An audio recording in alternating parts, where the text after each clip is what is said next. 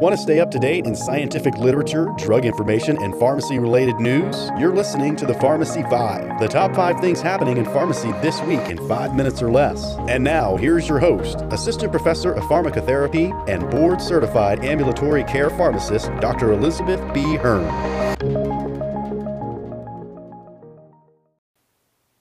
Hello, the date is April 8th, 2022. Welcome to our first specialty episode of Pharm 5. We'll be back next week with a regularly scheduled episode, but today we're your quick reference for this practice changing heart failure guideline update.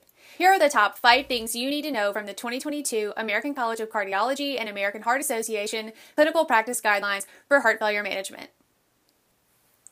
New terminology for stages of heart failure have been announced. The new stage A is termed at risk for heart failure and features patients with comorbid conditions like hypertension, diabetes, or obesity that may increase the risk for heart failure but without any signs or symptoms of heart failure, any structural or functional abnormalities, or abnormal biomarkers. The new stage B is termed pre heart failure and features patients without any signs or symptoms but with evidence of structural damage or increased filling pressures or elevated biomarkers. Stages C and D utilize the traditional language of symptomatic heart failure and advanced heart failure, respectively. In summary, stage A is at risk for heart failure, stage B is pre heart failure, stage C is symptomatic heart failure, and stage D is advanced heart failure. For stage A patients at risk for heart failure, guideline directed therapy includes blood pressure control, cardiovascular disease control, and therapy with an SGLT2 inhibitor if they have diabetes. For stage B patients with pre heart failure, the same recommendations are in place, but the patient should also be on a beta blocker and an ACE inhibitor or an angiotensin receptor blocker. Within stages C and D, more new terminologies were announced regarding left ventricular function. The three historical classifications still exist. Heart failure with preserved ejection fraction, or HFpEF, is an ejection fraction greater than or equal to 50%. Heart failure with moderately reduced ejection fraction is an ejection fraction of 41 to 49%, and heart failure with reduced ejection fraction, or HFrEF, is an ejection fraction of 40% or less. The new kid on the block is heart failure with improved ejection fraction, which is noted for patients who have previously fallen into the HFrEF category of 40% or less with ejection fractions that have since improved above 40% upon follow up measurements. In summary, we have preserved, moderately reduced, reduced, and improved ejection fractions. For patients with preserved or moderately reduced ejection fraction, we see strong recommendations for an as needed diuretic.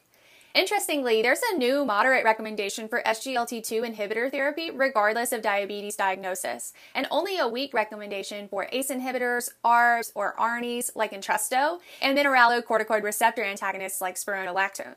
Beta blockers are weakly recommended only for the patients with moderately reduced ejection fraction. In summary, for preserved and moderately reduced ejection fractions, diuretics, yes. SGLT2 inhibitors, probably yes. ACEs, ARBs, or ARNIs, possibly. MRAs, possibly. Beta blockers, possibly if the ejection fraction is below 50%. Finally, for patients with reduced ejection fraction, all patients should be on an SGLT2 inhibitor, an ACE, ARB, or ARNI, a beta blocker, a mineralocorticoid receptor antagonist, and an as needed diuretic. Hydralazine with nitrate is still strongly recommended for African American patients with NYHA 3 and 4. Patients who have improved from HFrEF to heart failure with improved ejection fraction should remain on the same HFrEF guideline directed therapy regimen. So, in summary, for reduced or improved ejection fraction, yes to diuretics, SGLT2 inhibitors, ACEs, ARBs, or ARNIs, MRAs, and beta blockers. If the patient is African American, add on hydralazine with a nitrate. Most importantly, note the newly recommended importance of SGLT2 inhibitors for treatment of heart failure. Currently indicated for heart failure are Farxiga or dapagliflozin and Jardiance or empagliflozin. Take note that Invokana, canagliflozin, and Steglatro or tugliflozin are not indicated. The full guideline and some helpful graphics and resources are in the show notes, on our TikTok, and on our Twitter. We'll be back next Friday with the top five pharmacy news items for the week, but follow our show to hear these specialty episodes with each new set of practice changing guidelines. Thanks to Dr. Abigail Holsizer and student pharmacist Christopher S. Ingram for your contributions. That's all for this week, folks. Catch you next Friday. Thanks for listening to Pharmacy 5. References for today's episode can be found in the show notes. If you'd like to contribute breaking news and hot topics in pharmacy, find your host on Twitter or TikTok at Liz Hearn PharmD. To receive your weekly update, follow our show, Pharmacy 5, wherever you listen. And we'll see you again next week.